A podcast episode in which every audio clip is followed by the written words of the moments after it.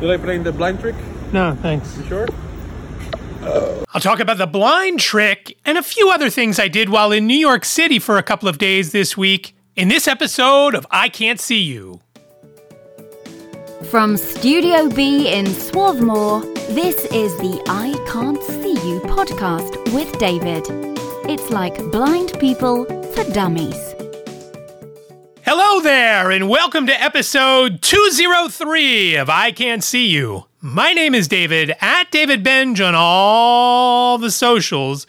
I really do appreciate you joining me for this episode of I Can't See You. And what a way to start the show, huh? That great burp that guy did. I'm not quite sure what the, what the blind trick is, but I love the burp. It's funny because when that guy approached me, I was actually trying to get some city sounds with my iPhone just standing there in front of the hotel that I was staying at on 8th Avenue. I didn't think I was really getting anything because as I was shooting, it was just you hear some footsteps and a siren or a honking horn a little bit, but otherwise it was uneventful. I was just getting ready to stop recording when this guy approached me and I had already found the stop button by dragging my finger around the screen until I heard it. And I was just ready to double tap, and this guy approached me. And I didn't know what he was going to ask me. And then he said that to me, and then he burped. and at that point, I wasn't sure if he was going to try and steal my phone or what. So I quickly double tapped and put my phone in my pocket and walked away because I didn't know what he was up to. And I'm not sure, like I said, what the blind trick is but I'm guessing that he thought that I was actually not blind and I was just pretending I was, maybe looking to get some donations. I don't know. But I moved away from that guy. But I thought, after I listened to the whole video and I pulled the audio off, I'm like, oh, I'm going to use that. I don't, I was originally going to use the sound clip for Just Listen, but I've got something better for Just Listen. So stay tuned. It has to do for the main reason why I went to New York, but I'll talk about that in a few minutes. Of course, since it's in football season, I'm going to talk about fantasy football last week.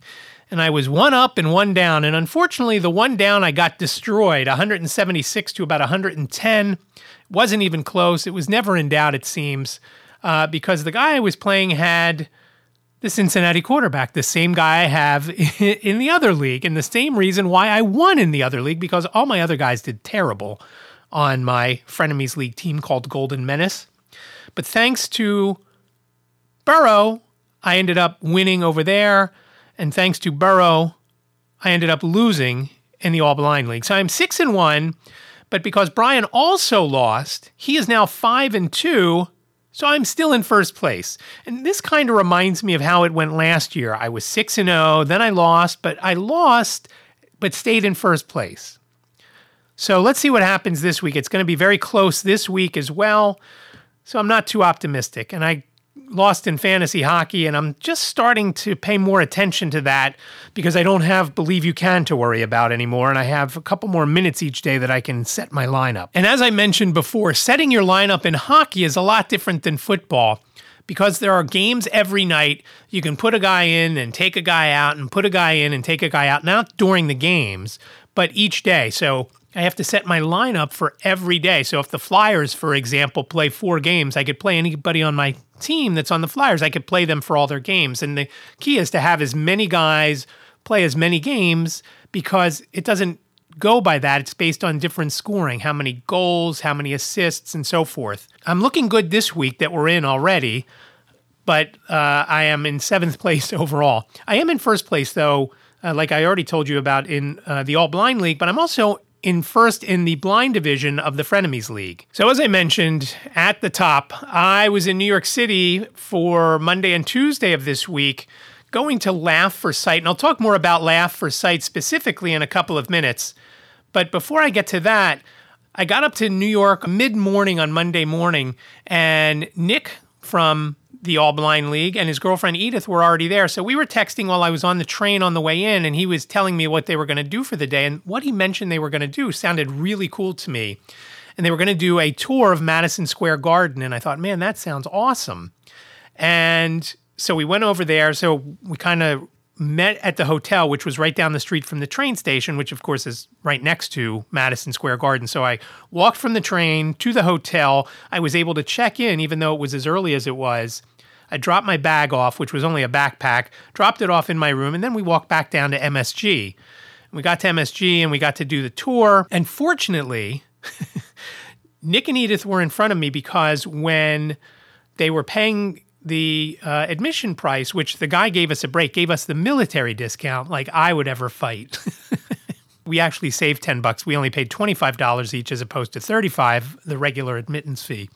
I guess they didn't have a blind discount. So when they were giving us our lanyard that you wear around your neck saying uh, all all ac- access pass or something like that. And it was a little misleading because we didn't get to go into the locker rooms. The Rangers had played on Sunday night. The Knicks were playing on Monday night, so the locker rooms were off. We couldn't see them, but we saw just about everything else, which was very cool. So when they were giving these lanyards out, which we got to keep, when they were giving them out, they asked Nick and Edith where they were from.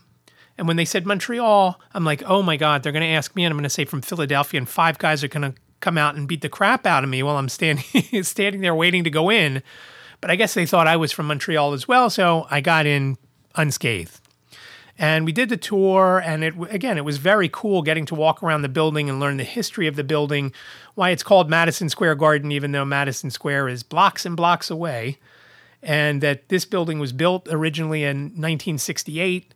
It is the third or fourth incarnation of MSG, first one being built uh, late uh, 1800s uh, at actually Madison Square, hence the name.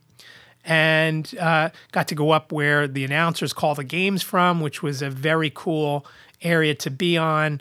And then got to go down on the floor, not actually on the hardwood because they were still setting that up, uh, covering over the ice.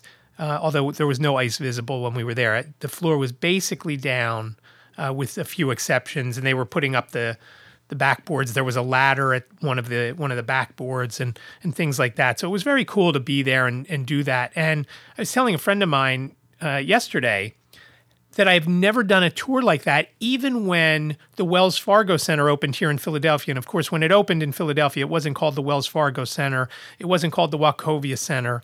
It wasn't called the First Union Center. Do you see where I'm going with this? It was called the CoreStates Center. In 1996, before the Sixers and Flyers season started, because I was a Flyers season ticket holder at the time, we got to go into the building and see the seats and walk around the concourse, but we couldn't see anything else. We didn't we couldn't go down to the locker rooms, we couldn't do any of the other things. So the walk around MSG all the way up at the top and seeing the luxury boxes and all that stuff, uh, that was something new. And uh, it was very cool. It was just very cool. And uh, afterwards, Nick and Edith and I went out to lunch and we got to talk for a while. And it was it was awesome hanging out with them on Monday afternoon. And then on Monday night, we went to Laugh for Sight. Before Laugh for Sight, we went out to dinner and hung out at a place called Jake's Saloon, which was two doors down from Gotham Comedy Club. We had dinner there and then went to the show, which was awesome. Robert Klein was there, Jim Gaffigan was there and a bunch of other great comedians. Uh, I'll put a list of everything. I'll link to it to the page in the show notes. Jim Gaffigan actually isn't on the page for Laugh for Sight because they weren't sure if he was going to be able to make it or not. But the other folks listed on that uh, laughforsight.com page uh, were there, and uh, it was a lot of fun. And of course, the best part was I got to hang out with Nick and Edith, Edith Moore, and Frank and his wife were there, so that was cool and I got to see Ed. Ed Plumacher was there, and and obviously I got to talk to Brian. Now I was texting with Frank after last week's episode dropped, and he said it it kind of made it sound like Ed and Brian were a couple because I said Edith and Nick, and Frank and his wife, and then I said and Brian and Ed, and of course they are not. Ed is married to someone else. she was not there, however. It was just Ed. So it was great to catch up with Ed and uh, meet a couple of other folks that I've either heard on podcasts or talked to uh, on the phone. And it was just a lot of fun. And uh, afterwards, we headed back to Jake's Saloon for drinks or whatever. I had iced tea all the way around, and uh, it was a teetotaling day for me, as as most of them are. but it was a lot of fun hanging out with everybody and meeting some new folks. I got to meet some other members of Brian's family. Brian's mother was there, and she came over to us when we first walked in before the show uh, at at Jake's Saloon, and introduced herself to Nick, and when she said, uh, "Oh, and who are you?" and you know, touching my arm, I said, "Oh, I'm David Goldstein." And she said, "Oh, David, yes, also from the video and from the football league." And again, if you need to watch that video one more time, iCantCU.com slash football. It's still there. Please watch it again and again and again. So it was nice to meet Brian's mom. And it was funny. She reminded me of one of my aunts. It was nice talking with Barbara, and I got to meet some other family members, Alana, and I uh, got to meet some other friends of the family. So that was very cool. And some of the family were actually from the Philadelphia area, from Conshohocken, or as my voiceover phone says, Conshohocken. Uh, Conshohocken is uh, probably about 10 miles from where I'm speaking to you from right now in Studio B in Swarthmore. So it was just a great day and a great night. And I, I was sad. It actually, it was sad when we got in the, in the Uber to go back to the hotel because um, it was, again, just awesome. Um, Frank and Heidi left a little earlier, and about a half an hour to an hour after them, I guess we left. Uh, so we didn't get really too much time to talk to Brian, and, and Brian apologized to that. And I said, "Look, I said it's like your bar mitzvah or your wedding or something like that. We knew we weren't going to get to speak with you too much and get to hang out because you were so busy. I mean, it was his event, and he was so busy doing things. I actually talked to him earlier today, and we were talking about it a little bit. Imagine just having all these different things to do, responsible for things that go that are going on at the club." And stuff like that. But a few people got some awards. Um, Larry Goldberg was there. I got to say hi to him. He was instrumental in getting the video made for the uh, All Blind League that resides at iCantCU.com slash football. And actually, I shouldn't say it resides there. That's just a link to it on YouTube. It is on YouTube. And that's just a, a link forwarder uh, that takes you to it. He was there, said hello. We talked for a little bit and um, just a lot of fun. It was just a, it was just a great day uh, hanging out there and doing all that. And then the next morning when I woke up, I'm like, okay, what am I going to do? Uh, before we had gone to our separate rooms uh, the night before, I said goodbye to Nick and Edith because they were getting an early start. They had to be back in Montreal. And I woke up the next morning and I'm like, okay, what am I going to do? What am I going to do today? And all along, I was thinking there were a few places I could go and places that I wanted to go. One was uh, the Metropolitan Museum of Art. One was MoMA, Museum of Modern Art. Um, one, as I'm thinking about it, I was thinking, oh, you know what? I'll go to the Jackie Robinson Museum. That sounds like a lot of fun. I always wanted to go there. We always drove past it, getting into the Holland Tunnel. We always saw the the sign for it, and it actually has only been open. I, I think like at the beginning of this year is when it opened, or sometime in 2022. I think it opened. I'm like, yeah, that's going to be great. And I was thinking about this while I was listening to the radio while I was in the shower, and I'm thinking, okay, yeah, I'm to do that. And if I go there, right around the corner from that is La Ladurée, which I love La Ladurée. I could either eat lunch there or just get some macaron there.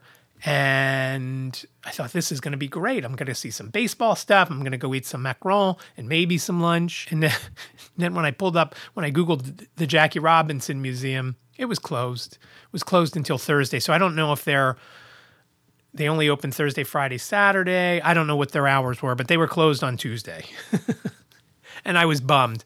And I thought, well, what else could I do? Still wasn't feeling the uh, the Met or MoMA. And I thought, what about the American Museum of Natural History? Uh, if you've ever seen the movie Day After Tomorrow, one of the places they go before all hell breaks loose uh, is uh, the Museum of Natural History. And I thought, you know, I'm going to go there. As I'm going through my phone, I thought, okay, let me check to see how much an Uber is to that because it's much further. It's all the way at the other end of the town, right by 81st or so. I'm all the way down at, at 38th. Um, I wonder how long it'll take and traffic and everything because I have to figure out how long. I had four hours that included travel time to and from, and it was from my hotel to the place and then from the place to the train and I wasn't sure how long it would take. So I checked Uber to see how long it would take to get there from the hotel, and it was roughly about a half an hour. And when I checked Uber, I, th- I thought, let me see how much battery life I've got left. I had charged it fully, just it, had just finished charging maybe an hour and a half earlier. And I went from 100% down to 74% in that time because that's when I that's where I listened to the radio on was through my phone and the Audacy app. So I'm like, uh oh, this is going to be tight. I don't have my train tickets printed out. I need my phone to work when I get on the train later on because that's the only spot my tickets are. I ordered the Uber, and because of the way the hotel is situated on 8th Street, you have to pick it up across 8th Street. So I was at 585. I had to go across the street to 590. So I had to walk up to the corner, cross, then walk down to uh, where it was going to come. And I'm standing there for a couple of minutes and I, my phone rings and it's the Uber driver and his English wasn't great, but he said, Can you come to 39th Street? Because if I have to go around the block, it could take me another 20 minutes to pick you up. And I said, okay, that sounds good. And I said, where are you on 39th? I crossed over 39th and I said, I am on the northeast corner of 39th and 8th. Where are you? And I don't think he understood what I meant. And he's telling me, I'm here, I'm here. I said, Well, where are you? I'm standing here on the corner. Where are you? And finally, a guy gets out of his car. He was on 8th, not on 39th. So he was on 39th and turned onto 8th. And that's where he was sitting, right at the corner, but on 8th, not on 39th. So I got in the car and, and we talked for a couple of minutes. And he said, um, uh, as, as we're driving, there's a lot of traffic down that section of town. But once we once we got into the 50s or so, traffic lightened up and it was pretty much smooth sailing. But at one point, we're driving and it felt like we were like kind of turning, but not like a turn onto another road, like a 45 degree angle, kind of like a we were going through a roundabout. And then the windows were open to the car and I heard a fountain and I said, Oh, is this Columbus Circle? And the guy said to me, How did you know that? I said, Well, I could feel the car turning, but not a regular right or left hand turn. And I heard the fountains and I kind of assumed that that's what it is. He said, It is Columbus Circle. And he said, uh, Do you speak French? And I said, Only a little teeny tiny bit.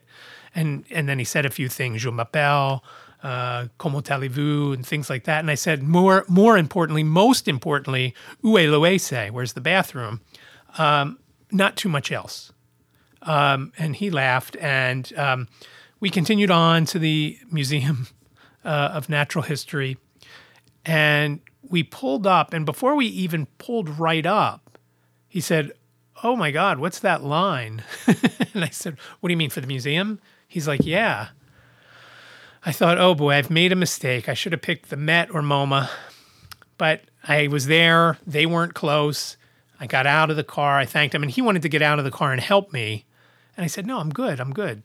And I got out of the car. He said, make a right once you get up on the curb and the, you'll you'll notice the line and just keep walking. The line was probably a half a block long and it was a long block. In in New York there are two different kinds of blocks.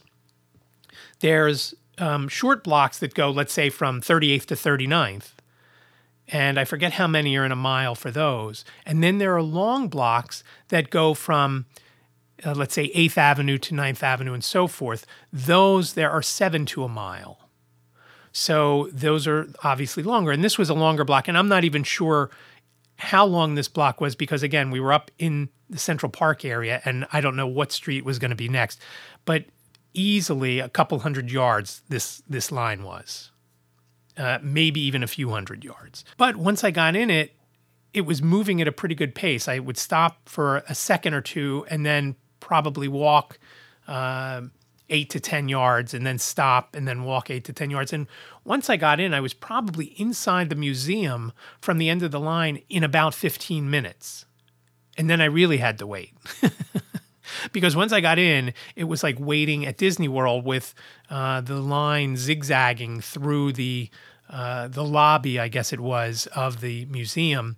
And the funniest thing was, as I was standing there and I could feel everybody looking at me, wondering, why is a blind guy going to look around this museum when he can't see anything?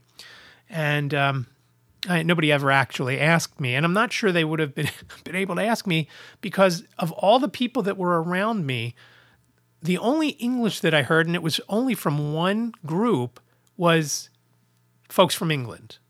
Um, they were talking about Doctor Who because they had just announced the anniversary episodes that were coming out next year. and talking about other other things like that.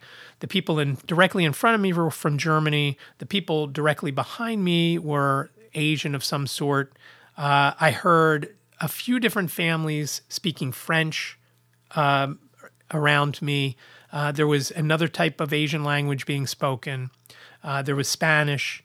Uh, and as I walked through the museum, I rarely heard anybody speaking English. It was it was just incredible. So once I finally got up there and paid, and it was twenty two dollars if you needed to know. I don't know if that was with any kind of discount. I, I don't know. I she told me how much it was. I gave her twenty two dollars. Uh, I didn't do anything special. It was just a basic general admission ticket, and I was just looking to go around and walk around and. Uh, I wasn't even quite sure what was there because I didn't do any investigating beforehand. As I said, I decided what I was going to do in the hotel room uh, about an hour earlier. So I walked around and I walked through this uh, one section that had uh, extinct animals and then extinct bugs or near extinction bugs. And I actually took a selfie, and I, I keep forgetting to post them on Instagram. I took a few selfies there, blind selfies there. There were uh, this one moth, which was from the Mississippi Delta. Uh, the wings looked like it had eyes. So when it was flying, it would look like it was a bigger, pred- a, a bigger, scarier thing, I guess, to birds, so they wouldn't bother with it. And like I usually do, and this became an issue as I was wandering around the museum, I have my phone with Seeing AI running. And I have it running because I sometimes need to just take my phone out of the po- my pocket and kind of wave it around and see if it hears as it, hear if I see anything that I'm interested in. It might tell me uh, what uh, what room I'm entering or what's going to be in there. There were different rooms, um, uh, Latin American things and uh, other stuff like that, or the extinction things. Some were animals, and then I got to another section, like I said, of these paintings or photos of um, different insects. Once I saw something that I thought looked cool, I would have my I would look at it with my phone and then look for the write up about it, which was usually to the left of uh, the the image. Uh, if it was something in a display case, that was usually down at the bottom, and it would talk about what it was. But uh, I saw this moth, and I could kind of make out. It, to me, it looked like a butterfly, to be honest, and uh, I didn't know it was a moth until I read the the sheet about it. And um, I took an image of that as well with Seeing AI. So uh, again, that could be read to me. I could go back and I'll probably post both of those, the blind selfie and the little sheet about the moth on Instagram. I also took some some blind selfies in front of uh, some other skeletons and some things like that.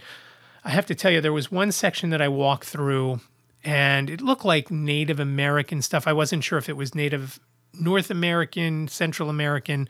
At one point, they look like American Indians, uh, but it reminded me of the museum in Planet of the Apes. Uh, again, I can't really see. I could see that these were uh, life-size figures with uh, authentic or maybe actual uh, clothing from the time period, and it just reminded me I, I, don't know if you've seen the original planet of the apes where they're walking through the museum and one of the astronauts who uh, was killed uh, was in the museum.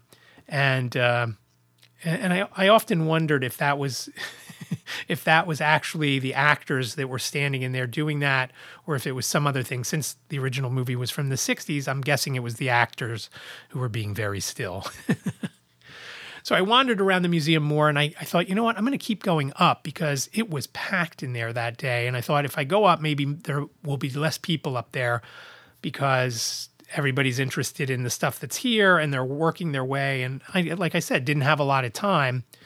And I figured that it took, because it took around 30 minutes to 40 minutes to get up there, I should allow for at least that, if not an hour, to get back all the way down to Penn Station. So I got up to uh, the final floor that I climbed up to, and I'm not sure if there was another floor above it. But as I walked and got to the top of the stairs, I walked in around maybe 10 feet and I saw light coming from my left side into this big area. And it looked like it had uh, skylights and tall ceilings. And I thought, I'm going to go in there and see what's in there. And sure enough, there was a woolly mammoth and, and some other skeletons in there. And just like in the day after tomorrow, one of the skeletons, when it was found in Newburgh, New York, back in the mid 1800s, they were able to see what was in its stomach because it had fallen into a bog. And I guess it, because of the temperature of the water, it stayed so cold. The food that was in its belly was still the same. They could they could figure out what it was that it ate, and I don't I don't remember what it was. I just thought it was cool that they could tell that from uh, 180 years ago, or uh, I guess whenever they scanned it back when when they found it. Um, but I thought that was very neat. And then, of course, I got to the, uh, I saw one skeleton, which was called the Great Chase. It was uh, 14 and a half million years old. It was a predecessor to a bear chasing some other thing. Um, and it was just, a, it was just very cool. So I, I started wondering how they uh, thought that this would be exactly what the bones were set up to do. But I guess, you know, when you get the bones, it's like putting a puzzle together. You can, you know, GI Joe could do a bunch of different things, so I guess so can so can animal bones as long as you got all of them. Uh, so it was a you know this one creature chasing this other one, um, hoping to catch dinner. And um, again, there was the woolly mammoth. There was a triceratops. Um, and I'm I'm not sure if it was the woolly mammoth that had the stuff in its belly or the triceratops. Uh, I'm guessing it was the woolly mammoth, but I don't remember. I did not take an image of the write up about either of those, so I'm not sure. Then I wandered around that section a little bit more and I was able to come across, I, I think it was a T Rex. I couldn't find where the write up was about it, but I, I took a, another blind selfie with that in the back of me. And uh, so I'm going to put them all on Instagram once I remember to do it. I started to do it on the train, but my battery was getting low and the announcements and people around me talking made it difficult for me to hear my phone and uh, as I've probably mentioned before, posting on Instagram is really difficult, and I don't rely on dictation to do it because dictation always gets it wrong when texting or otherwise. So I usually manually enter it, and it takes me a long time to do it, holding my phone and so forth. So uh, I still have to do that. I will. I have about five or six pictures. I've got a couple of blind selfies from MSG and some from the museum, and um, it was just a it was just a lot of fun and. Uh, once I finished up there, I thought, okay, you know what? I better figure out how to get back out of the uh, museum because I had to get back to the train station. My train was for 305. I figured if I left by uh, 1.30ish, 115, 130, I'd be okay. And I kind of started to panic because it was 115, then 120, and I couldn't find, I was trying to go out the same way I came in. And it turns out that's not what I did. I had ended up following these people, and they came upon this part of the museum where there was something that you needed tickets for. I don't know if it was the planetarium. I don't know what it was for, but there was somebody there, which was fortunate because then I asked, "Hey, uh, where's the nearest exit?" And she told me how to go, and uh, I made my way to it, and then ended up leaving the museum. At one point, before I got to this person, I was using something that Lauren from Amtrak had talked about called GoodMaps, which sometimes has a map of the inside of a building. Now, it did not for this museum, um, but when I was near what looked like a door to leave, it told me what street was out in front, and it was 77th Street. By the time I left the building, I ended up leaving on 81st Street or Central Park West and 81st Street. I'm not sure which road was which one, but I was mad because I ordered the Uber and I walked about 20 feet and then I made a right because I was walking towards the corner. As I got closer to the corner, I noticed there was a subway station right there. And obviously, that would have been a lot cheaper than taking an Uber and I was so mad that I, I noticed that after because I, I would have done that. The trains usually most of them go to Penn Station and uh, or close, and uh, that one would have been better. And uh, two dollars and seventy five cents as opposed to whatever I paid, and I don't, I don't remember what it was. It was twenty five or thirty bucks, I think, uh, to go to uh, Penn Station from there. Uh, but it's also the first time I think I spent much time around Central Park uh, Jane has always lived downtown, with the exception of that apartment that she rented for most of COVID that she never actually spent one night in that was on East 77th Street. But that wasn't on the park side. Park is uh, further west. I hadn't been in that area and I thought this is a pretty nice place, pretty nice area. And as I may have mentioned before, Jane's rent was jacked up by twice. So she was she and her roommate were paying around twenty six hundred bucks. Their rent is going to fifty two hundred bucks, so they are not staying in their apartment. In fact, they are both looking for apartments uh, separate from each other to live on their own. So that's what we've been scurrying to do because Jane's lease is up on the 15th of January. So she's been looking and working with a realtor. And I know her roommate has been looking as well. So hopefully she's able to find something pretty neat. I, I found something today in Soho that I want her to check out. Uh, and I, to be honest, I wish I was up there. I, was, I wish I was up there to go around to these places with her because I love doing that. She's not going to get a big place, obviously, for what her budget is, and hopefully she she should be able to get something fairly close to her budget, which is kind of crazy with with what you get for a couple thousand bucks or a little less. Uh, to get in an area that you want, it's not very easy, and that's why I like this one in Soho. It is small, obviously, but uh, it is, did have a separate living room and a separate bedroom. The kitchen was probably the size of a an office desk, a thirty by sixty office desk. Had a fridge it had a sink, it had a stove and a cooktop, and that was it. There was no counter space, so I don't know what you do to prep food, uh, but I'm sure you could think of something. Uh, but it would fit a small couch, it would fit a TV, and uh, I, I, thought it was pretty cool. And again, it's in Soho, uh, and there was laundry in the building, and uh, I liked it. So we'll see what she does and how she makes out. But uh, but going back to being up there uh, earlier this week, and I'm recording this on Thursday night, just before Thursday night football. And uh, it didn't take as long going back to the train station as it took me to come from the hotel. Uh, I'm not sure what way we took. I don't know if we went down ninth. I, I really don't know because I, I couldn't really tell. And since I'm not familiar with the uh, Upper West Side, I have no idea. I just knew once we got we went back through Columbus Circle again and then continued down. But again, I don't know what we went down on. So I was left off at the old Penn Station. There are two sections there's the old station, and then there's this brand new, beautiful, well lit, and no seats Moynihan Hall or something like that. And I had trouble getting out of it when I arrived. And I had trouble finding anything I needed once I got there. And as far as the train travel goes, and then I'll talk about all of the stuff in Moynihan Hall or Moynihan, whatever part of the uh, station. In Philadelphia, it's never an issue because I'm very familiar with that station. I've talked about it before when I was working at the Blind Bodega. I actually hung out there for 15 minutes to a half an hour each morning, uh, drinking my tea and and basically just taking taking in the sights and sounds of uh, 30th Street Station in Philadelphia with the people screaming and yelling and the birds chirping inside the building and and just morning stuff going on in there. When I got off my SEPTA train and uh, I saw a long line and I thought, you know what? Before I get in that line, because I'm pretty sure that line, I was pretty sure that line was for Philly, uh, from uh, for New York. I went to the men's room, came out, and I saw the long line. I thought, you know what? Before I just jump in this line, I'm going to go up front and ask. And I went up front. I kind of followed the line, and the guy says to me, "Can I help you?" I said, um, "Is this the line for the train to New York?" And he said, "Yes." He said, uh, "Train 600." I said, "Yeah."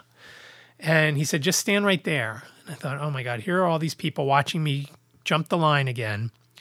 And he said, "Do you need help going down?" I said, "No, I'm good." He said, "Well, just stay there. Do you need the Do you need the escalator?" I said, "I can walk down the stairs too. Whatever, it doesn't matter." And then a red cap came over to me, and he said, "I'll take you to the elevator." And I said, "Okay, that's fine." Again, I felt all the eyes looking at me like, "Hey, this guy is jumping the line." I I I didn't like that feeling.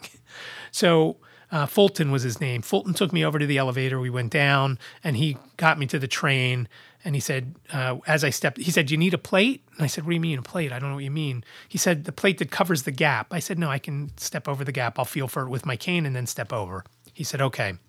So I stepped over the gap. He said, "All right, just make a left and take any seat you want." And uh, I couldn't figure out how to open the door. And evidently, there's a button on there uh, that I still don't know exactly where it was. I think it's near the handle, but it was somewhere, somewhere near the handle. I saw him do something, and it wasn't anything with the handle. So I still don't know how to open the door. but I got on the train. Uh, I took the first seat that I saw. Nobody sat next to me, and it was pretty much smooth sailing up to the uh, Penn Station in New York. When I got off the train, I went up the escalator. Uh, no, I walked upstairs. There was no escalator. Walked up the stairs, and I get into the I get to the landing. I'm like, oh my god, where am I going to go now? And I thought I'd really like to go to the bathroom before I do anything. Let me see if I could find that. And again, it was this new station, this new Moynihan Hall, and I had no idea where anything was. At the old station, I knew where the bathrooms were. I knew where the Amtrak lounge was. I knew where the Starbucks was. But this one I didn't know.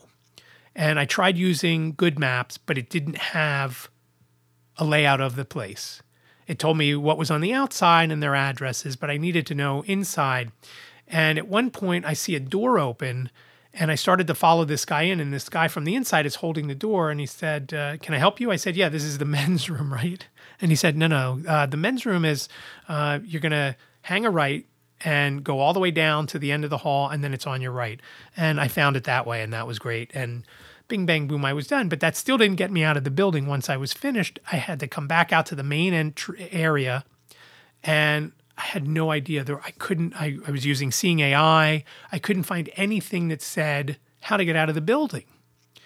And finally, I went in. I was walking around, and I hear somebody buying tickets, and I thought, oh, somebody in there can help me.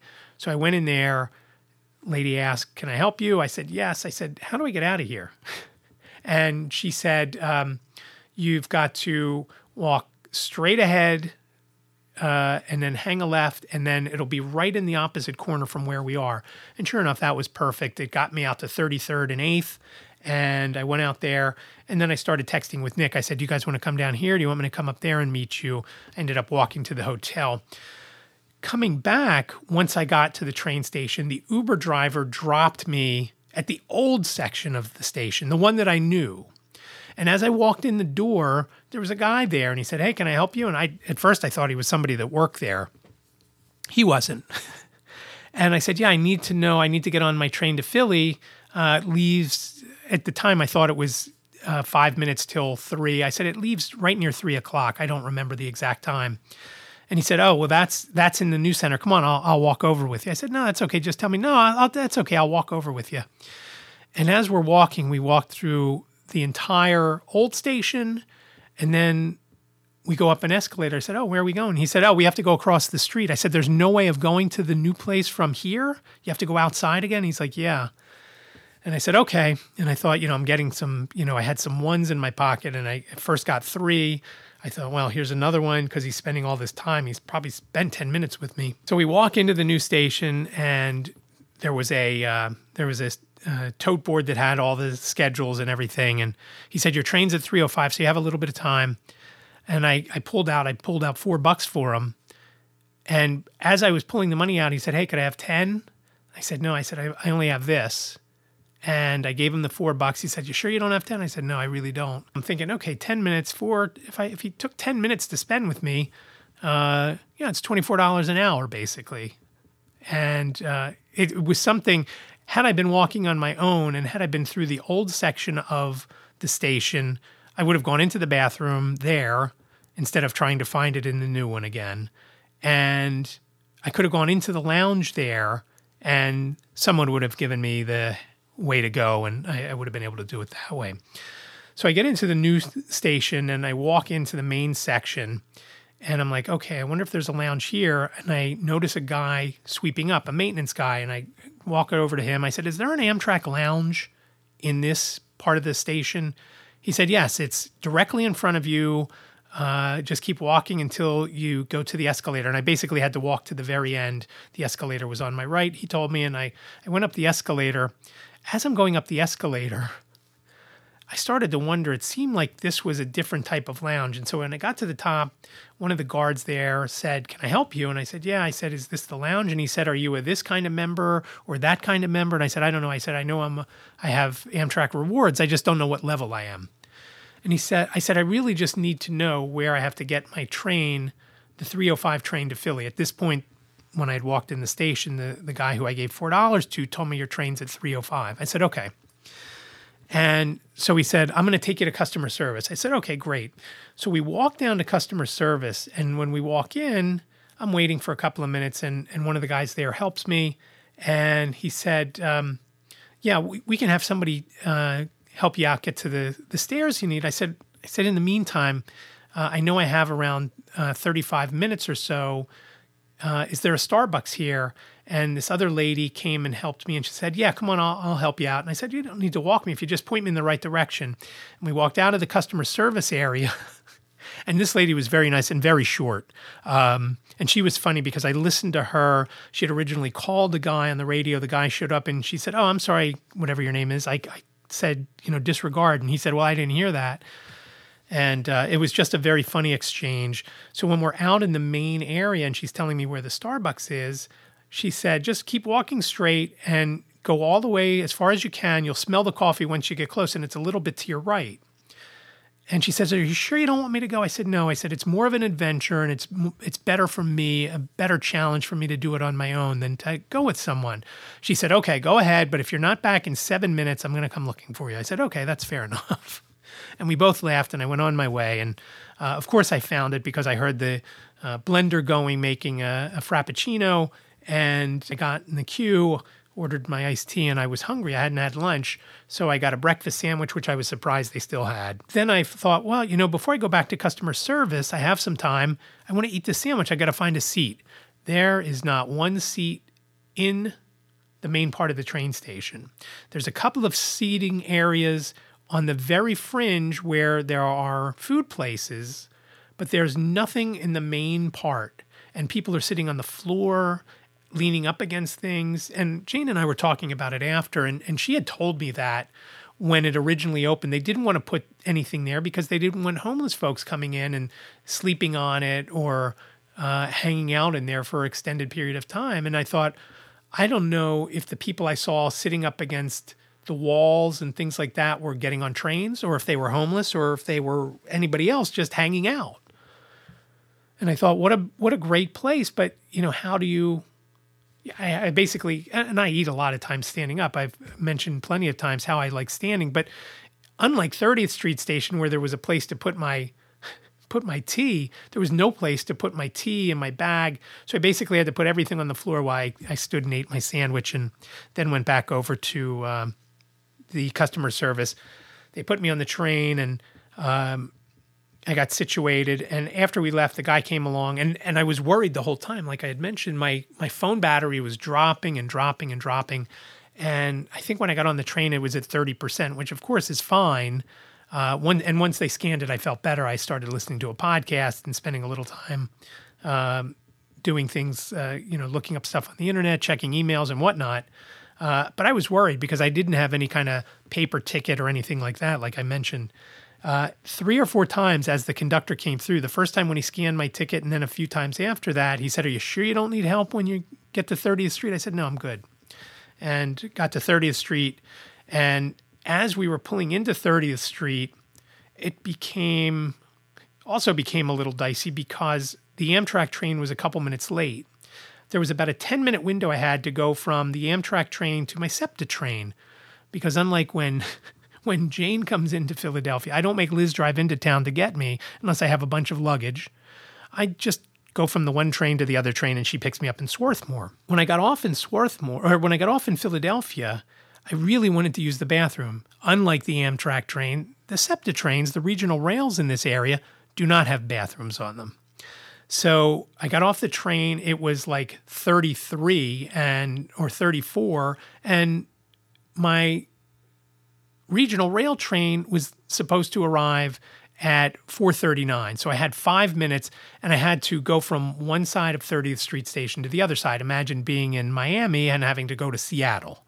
That's basically what I had to do. And then climb to the top of a mountain near Seattle. I don't know, because I had to obviously go up a level.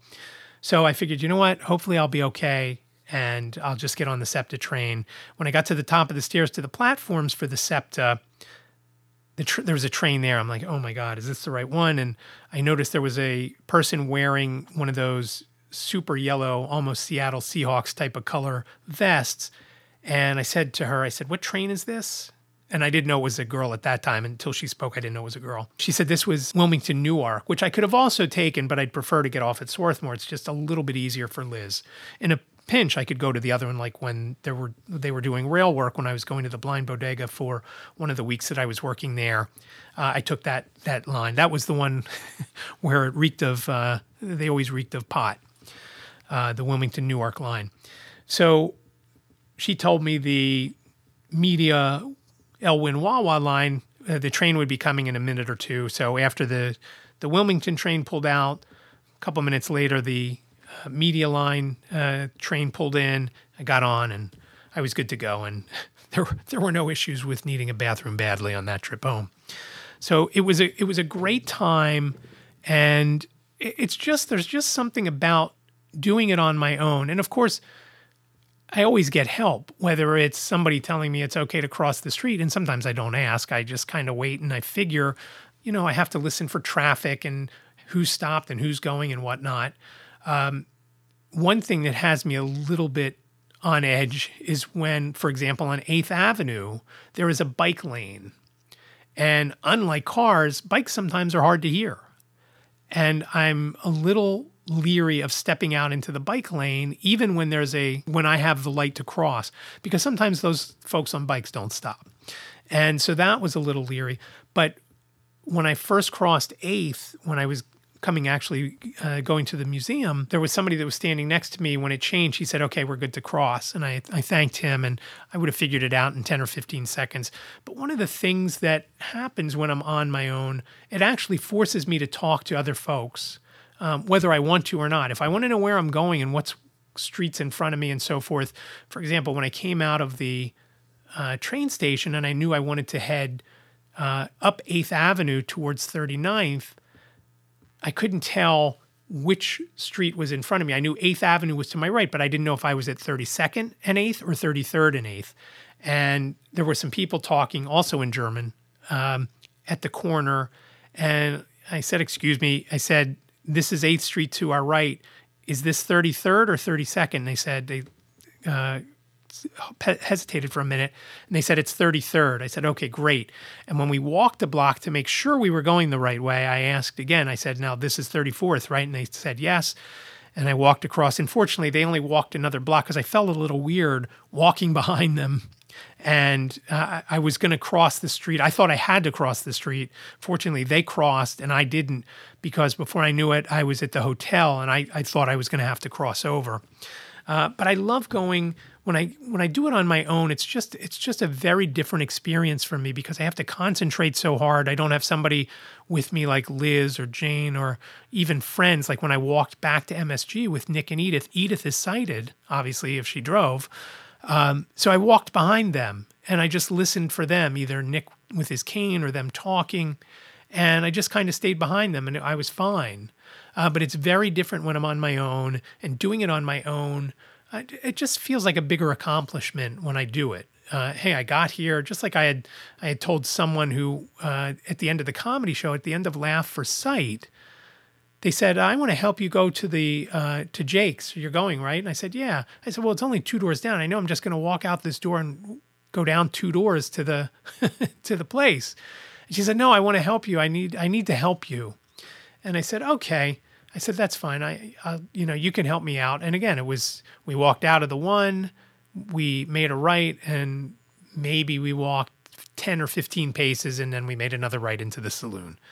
And um, and it was and it was great and and just doing that on my own it just it's just it builds your confidence it build built my confidence to do other things when I was wondering what to do when I was thinking about going to the Jackie Robinson Museum. I thought, is it going to be tough for me to go from the Jackie Robinson Museum to La Terre? And I thought, I can do it. It's just around the corner. It's a couple streets I got to cross.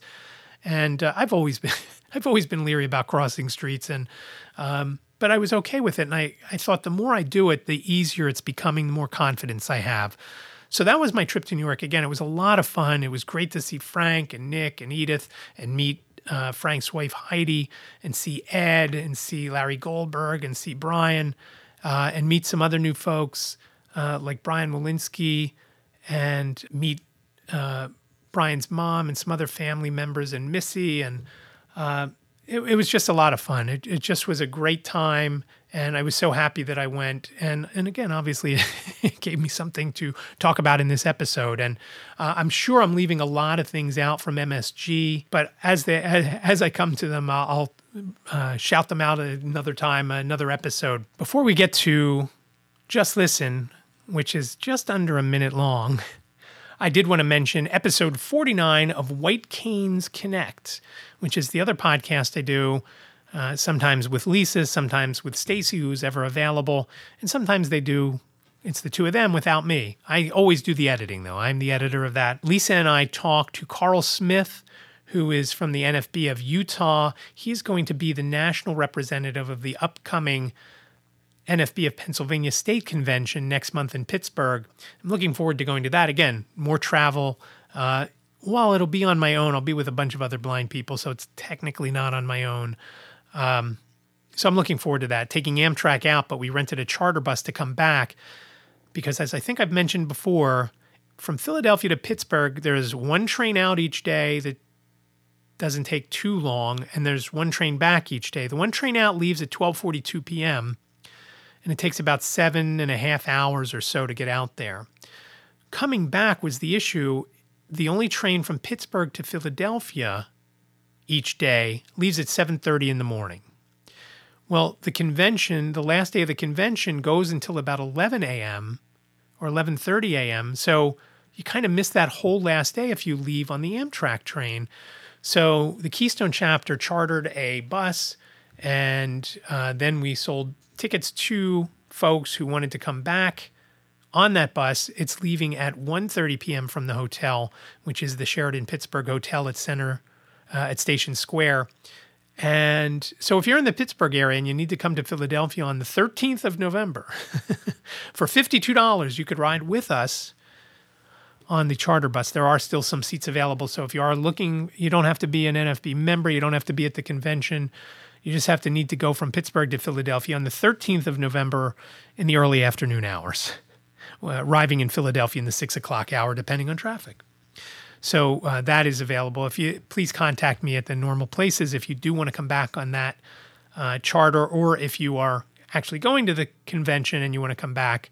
Uh, it's just it's a little bit quicker and uh, we can leave when we want to. Otherwise, going from Philadelphia to Pittsburgh on Amtrak it takes between 11 and 12 hours because it's like playing connect the dots uh, to get out there or, get back. Uh, so, like I said, one train out, one train back daily, and the one train back was at a terrible time. So that's why we did the bus. So we talked to Karl and Lynn Heitz, who's the president of the National Federation of the Blind of Pennsylvania, talking about the convention. With Karl, we talked about uh, he's a business owner, so we talked about that. We we talked about assistive technology, which is what his business sells. All sorts of different things. As I've mentioned before, I have what's called a CCTV device that um, I don't use at all anymore because it's just so hard for me to read anything. Uh, but basically, uh, you put a piece of paper or a book or whatever you want to see under this device and you look at it on a monitor, it makes it very big. Because I can't read too much anymore, it's not really as helpful as it once was for me. Uh, but he sells that sort of stuff. And he talks about some other things, uh, both at a national level of the National Federation of the Blind, and as well as things, uh, his blindness journey and things like that. It was great talking to him, and I really enjoyed speaking with him and look forward to meeting him in person in Pittsburgh at the uh, state convention next month. So I mentioned just listen, and I was going to use a few other sounds for just listen this week. I had an extended version of, of what I opened with, with that guy talking to me and then burping. And, honestly, when I heard that burp today, when I was when I was editing that audio, it reminded me of Barney from The Simpsons, Barney Gumble, uh, when he he did that burp. But uh, uh, the other sites that I had were from inside the uh, American Museum of Natural History on my audio recorder, which I'm not sure how much I got and how it sounded because when I recorded it, I wasn't sure I was recording. And now that I got it here, I can't figure out how to get the, I've got it plugged in via USB to my computer, but it's not showing up on my computer. So I'm not 100% sure what I have to do on the device to make it noticed on the computer so I can just grab the files. So the audio that you're going to hear, as well as the audio in the intro of uh, the Barney Gumble impersonator asking about uh, playing the blind game, were all shot as videos on my phone. This Just Listen is part of Brian Fischler's set at Laugh for Sight. And I picked this 50 some odd second clip because he doesn't curse in it. And I was thinking, how am I going to use uh, the beep button or uh, fix any kind of any kind of bad words? And when I listened to his whole set again, I thought, oh, there's a good clip. I can just use that. So here is Brian at Laugh for Sight in Just Listen. So my mom is here.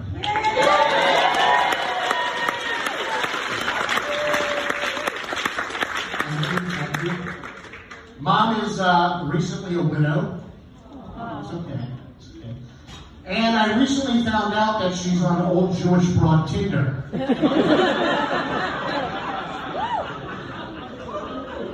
What's sad is I've been on that site for years. My biggest fear is that the site sets us up on a date. And mom, you'll be happy to know I'm a modern man. So I expect you to pick up the check. And I don't kiss on the first date. But if you're lucky, I'll still let you tuck me into bed. Outside of Alabama, that's a little creepy. Brian did a great job that night. It was awesome to be there. Like I said, Robert Klein was good. Jim Gaffigan was great. The other folks were great. The first guy up was a Ukrainian comedian named Boris, and I forget his last name. I, am not sure I'd be able to re- pronounce it if I remembered it. Uh, but when he started, he said, uh, Hi, I'm Boris. I'm originally from Ukraine and now this is a Ukraine fundraiser. and he went on and on and on. And uh, when I say on and on and on, uh, his set was around eight minutes long. Uh, but he was great. Everybody was very funny. It just was a good time. So uh, I look forward to next year. Brian Walensky had said to me he's been to four or five of these Laugh for Sight events, and this year's was by far the best one yet. So I, I look forward to it. I had a great time. It was great to get up there. It was great to, again, just get to do stuff like I did, whether it was MSG or the museum or hanging out with Nick and Edith and talking to all these folks that I hadn't seen since we shot that draft video back in September of last year, which you can again watch at iCantCU.com slash football. Uh, it was just that part was the best part was hanging out with everybody and talking to everybody and and meeting the new folks and just a, just a lot of fun. And I was glad I went. And uh, I look forward to doing it again. And uh, can't wait till next year or the next time we all get together. As I said to Nick and Edith, maybe we'll have to do something in Montreal so we have a reason to go up there and we can go visit them. I, Montreal's a city that we went to a few times between 2009 and 2012, I think three or four times. It was a lot of fun. Jacob did a camp up there uh, in 2009. So we had to drop him off and two weeks later go pick him up. Jane went to a concert up there. And then Jacob, after he graduated high school, him and his friend Andrew, who just got married, uh, congratulations to Andrew if he listens, which I don't think he does, or even know this podcast exists. But congratulations to him. And uh, oh, and congratulations, speaking of weddings, today, the day I'm recording this, the 27th of October, is my best friend Alex and his wife Stephanie's 21st anniversary. So happy anniversary to you guys. It's a long time. That's quite a while. but it was a lot of fun getting away. And uh, again, I look forward to doing it, going to Pittsburgh next month.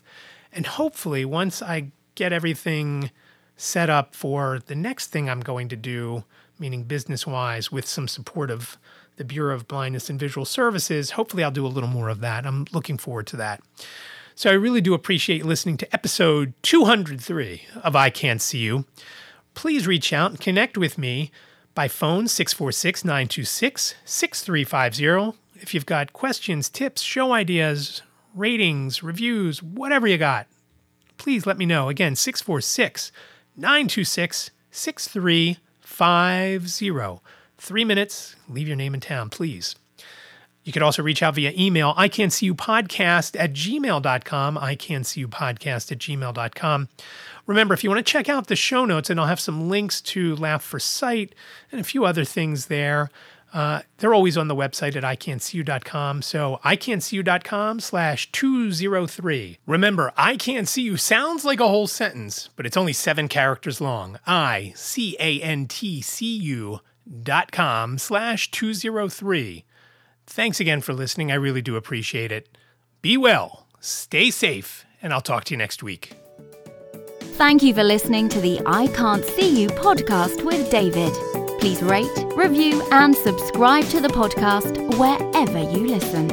And don't forget to share the podcast with your friends.